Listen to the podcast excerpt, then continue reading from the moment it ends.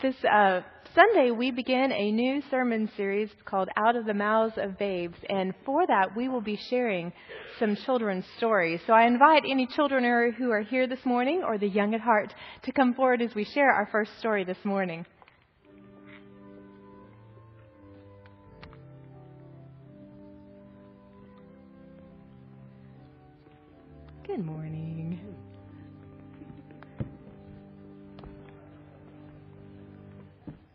Good morning.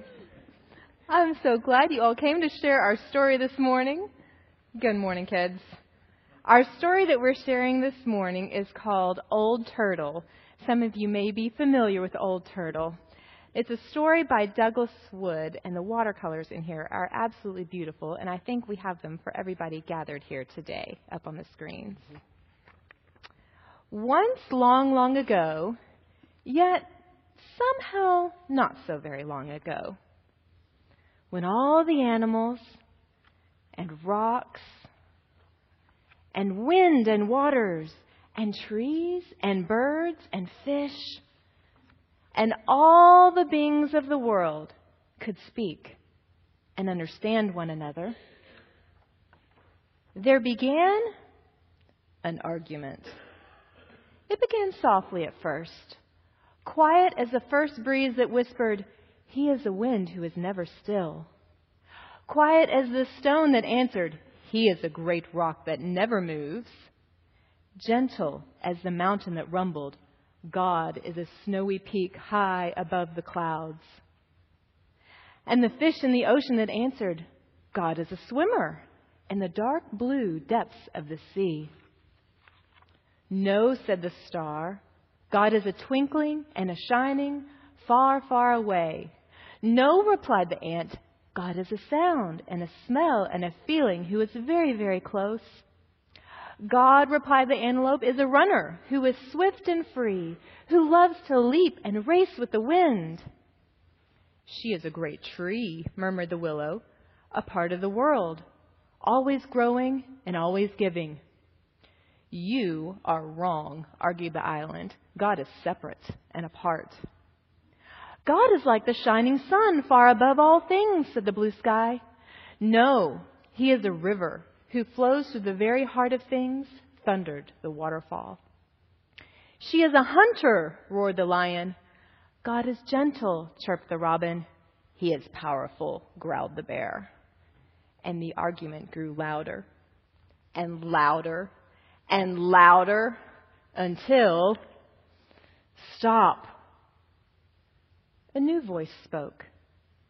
It rumbled loudly like thunder, and it whispered softly like butterfly sneezes. The voice seemed to come from, why, it seemed to come from Old Turtle. Now, Old Turtle hardly ever said anything and certainly never argued about things like God. But now, Old Turtle began to speak.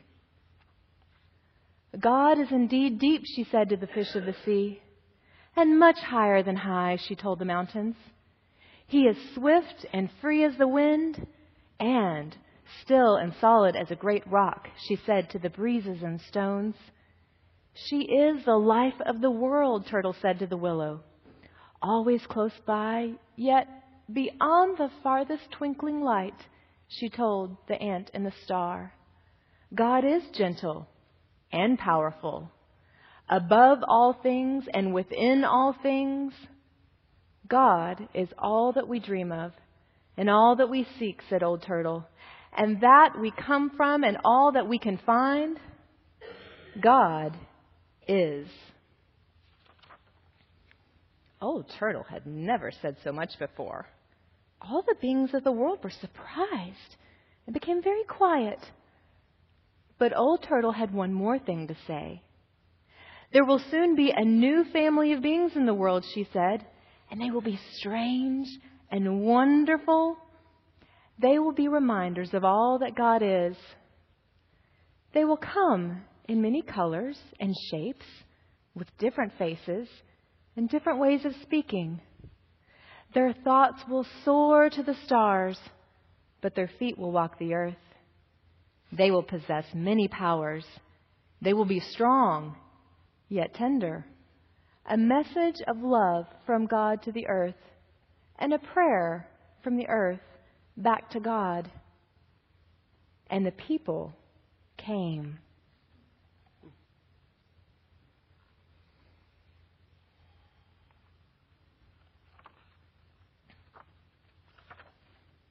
But the people forgot. They forgot that they were a message of love and a prayer from the earth. And they began to argue about who knew God and who did not, and where God was and was not, and whether God was or was not. And often the people misused their powers, or hurt one another, or killed one another. And they hurt the earth until finally even the forest began to die and the rivers and the oceans and the plants and the animals and the earth itself because the people could not remember who they were or where God was. Until one day there came a voice, like the growling of thunder, but as soft as butterfly sneezes. Please, stop. The voice seemed to come from the mountain who rumbled, Sometimes I see God swimming in the dark blue depths of the sea. And from the ocean whose side, he is often among the snow capped peaks reflecting the sun. From the stone who said, I sometimes feel her breath as she blows by. And from the breeze who whispered, I feel his still presence as I dance among the rocks. And the stars said, God is very close. And the island said, His love touches everything. And after a long, lonesome, and scary time, the people listened and began to hear and to see God in one another and in the beauty of all the earth. And old turtle smiled. And so did God. I wonder what brought you joy in that story. I wonder where your heart was heavy and sad in that story. I wonder where you heard God in those words. Can we give thanks as we pray this morning? And say, Dear God, Dear God thank you, thank you for your presence, for your presence in these words, in these words, in our world, in our world, for loving us. for loving us. We love you, Lord. We love you, Lord. Amen. Amen. Amen.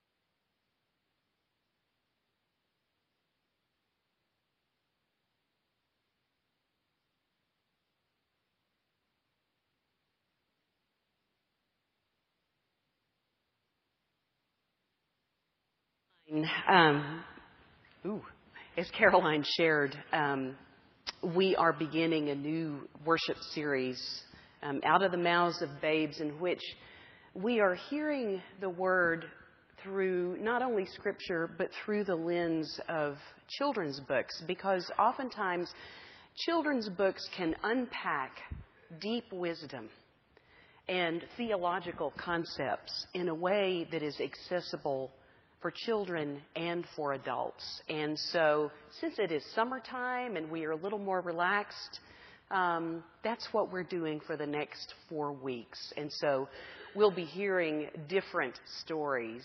Um, and we will hear uh, Clay and Caroline and Maggie preach from Scripture and from these books as well. So, going along with Old Turtle, we heard Belinda read the words from Job,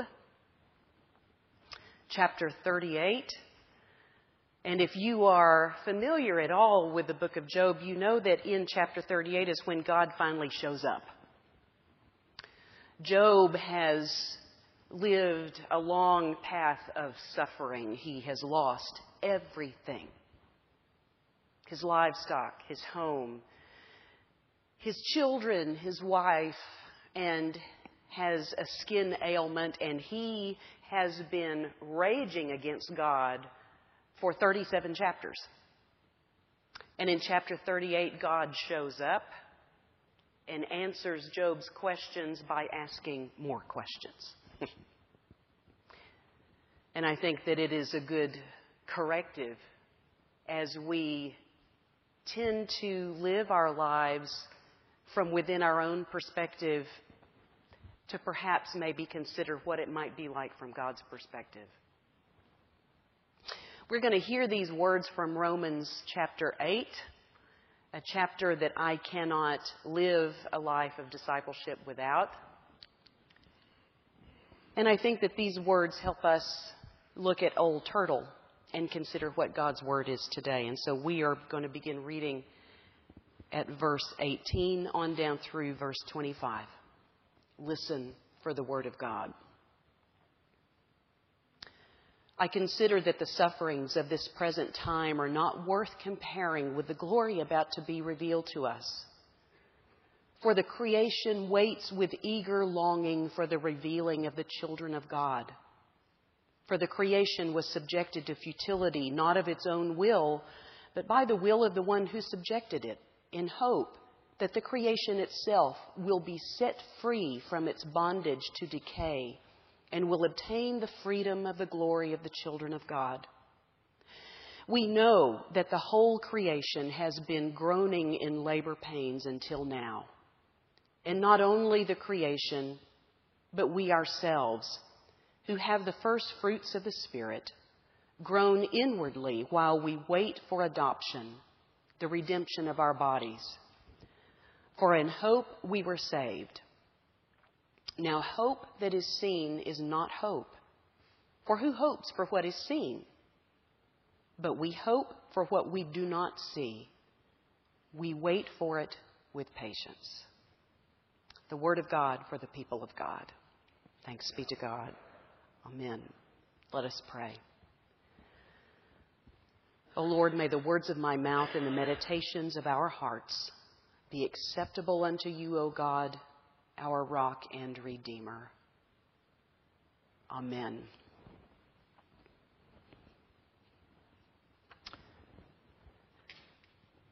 So the book Old Turtle was published in 1992, and it has been a favorite of many ever since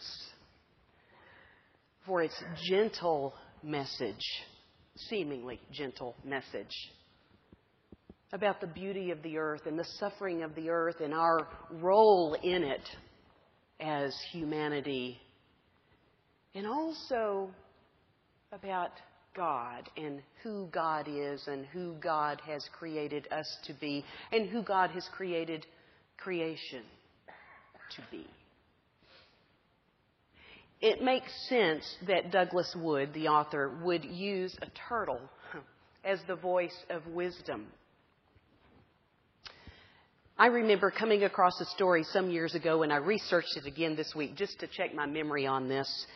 In 2004, a horrible tsunami struck the southern Indian coast and Sri Lanka. Do y'all remember that? And there was a young hippo who was separated from his herd and wound up in a wildlife sanctuary in Kenya. And he bonded immediately with a 130 year old tortoise. Owen was the hippo's name, and Mzee was the turtle's name. And they actually bonded together so closely. There's video footage. You can watch it on YouTube of the turtle moving very slowly, and the hippo is just right there, and they slept together. And when Owen got large enough um, to bring a little concern to Mzee's safety, um, they separated them and they found a young female hippo companion for Owen And um, they have Owen and his female companion, I believe her name is Cleo, in a separate um, area, but they are separated by a barrier, but Mzee and Owen can still see each other. And they seem to take great comfort in that. But think about that. Mzee was 130 years old. 130 years old when, when Owen became attached to her. So she would have been born somewhere around 1875. She's still living. Consider the life that that turtle has seen. and then consider the character of Crush in Finding Nemo. Crush, the sea turtle, who is what, 160? Isn't that what he tells uh, the fish that he is, that he is 160 years old. So it makes so much sense that the author would choose a turtle to be the gentle voice of deep, deep wisdom and knowledge about God. Now, at the beginning of the story, we have these different elements of creation different animals and rocks and the waterfall and the ocean and the mountaintops who are arguing about who God is. And did you note that what they claim about God is the best quality in themselves, right? The ant saying, Oh, God is, is a feeling and a sense that's very, very, very close. Well, I think that that's the biggest part of an ant's existence. The waterfall thinks of God as being thundering. Of course. And as the argument gets louder and louder and louder and louder, then Old Turtle decides to speak up and accepts all of those claims about God and wraps them up into one, one catch all phrase God is. Period. But then Old Turtle begins to talk about a new tribe that will come. A tribe of humanity which will be as diverse as all of the other elements that are in creation. And this tribe will be a gift from God to the earth and will offer prayer back to God on behalf of the earth. But they forget who they are. Which leads us to Romans 8.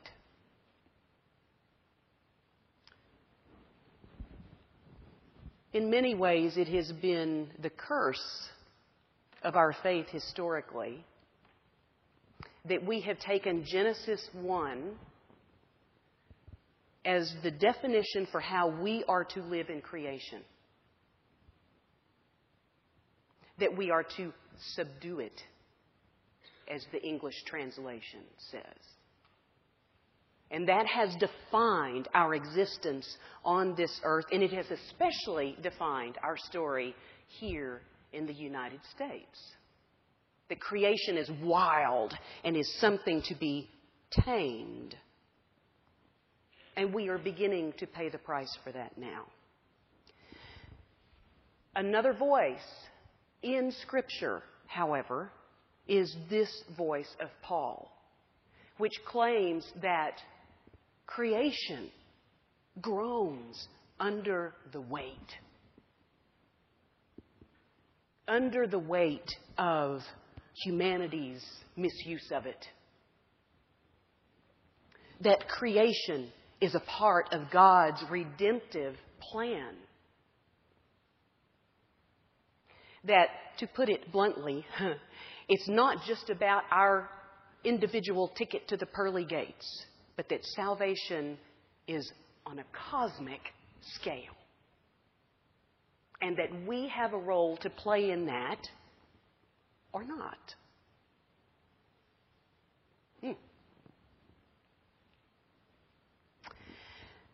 I recall reading a story in a book by Barry Lopez, who is a naturalist writer. He's written both fiction and nonfiction. And this particular book is called Arctic Dreams Imagination and Desire in a Northern Landscape. And he researched, for one of the chapters in that book, he researched the diaries of whaling ships from the 19th century. And he shared one of the entries from one of those diaries that I think exemplifies humanity's common stance in creation in this one instant. It was late in the whaling season, and ice was beginning to form over the Arctic Ocean, and there was a whaling ship that was late in getting back home to Europe. And there was a lead in the ice, and so they were following this lead in the ice,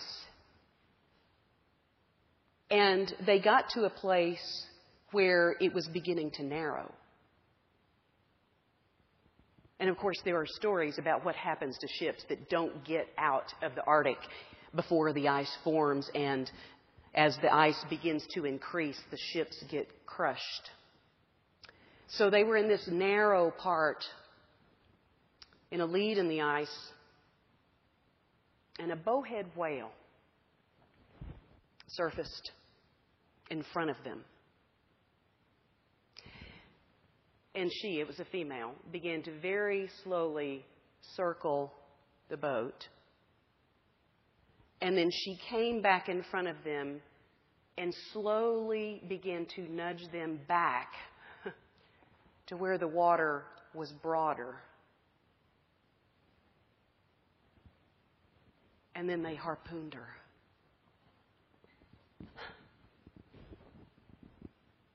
Yeah. That has so often been our stance in creation, and it is still so often our stance now in creation. N.T. Wright offers some of the strongest words about what our role is, not only in creation, but in God's plan for salvation for all of creation. And this is what he has to say. It's a lengthy quote, but I think it bears repeating. It will not do simply to consign the present creation to global warming and wait for Armageddon to destroy it altogether. It will not do to concentrate on individual justification while allowing wider issues of justice to go unaddressed. Christians must be in the forefront of bringing in the present time signs and foretastes of God's healing justice to bear upon the world that is still full of corruption, injustice, oppression, division, suspicion, and war. And if the world is to attain its full beauty and dignity as God's liberated new creation, it will not do to regard beauty and its creation and conservation as a pleasant but irrelevant optional extra within a world manipulated by science, exploited by technology, and bought and sold in the economic marketplace. Christians must be at the forefront of bringing, in the present time, signs and foretastes of God's fresh beauty to birth within the world signs of hope for what the Spirit will yet do. My friends, only then, only then will God smile.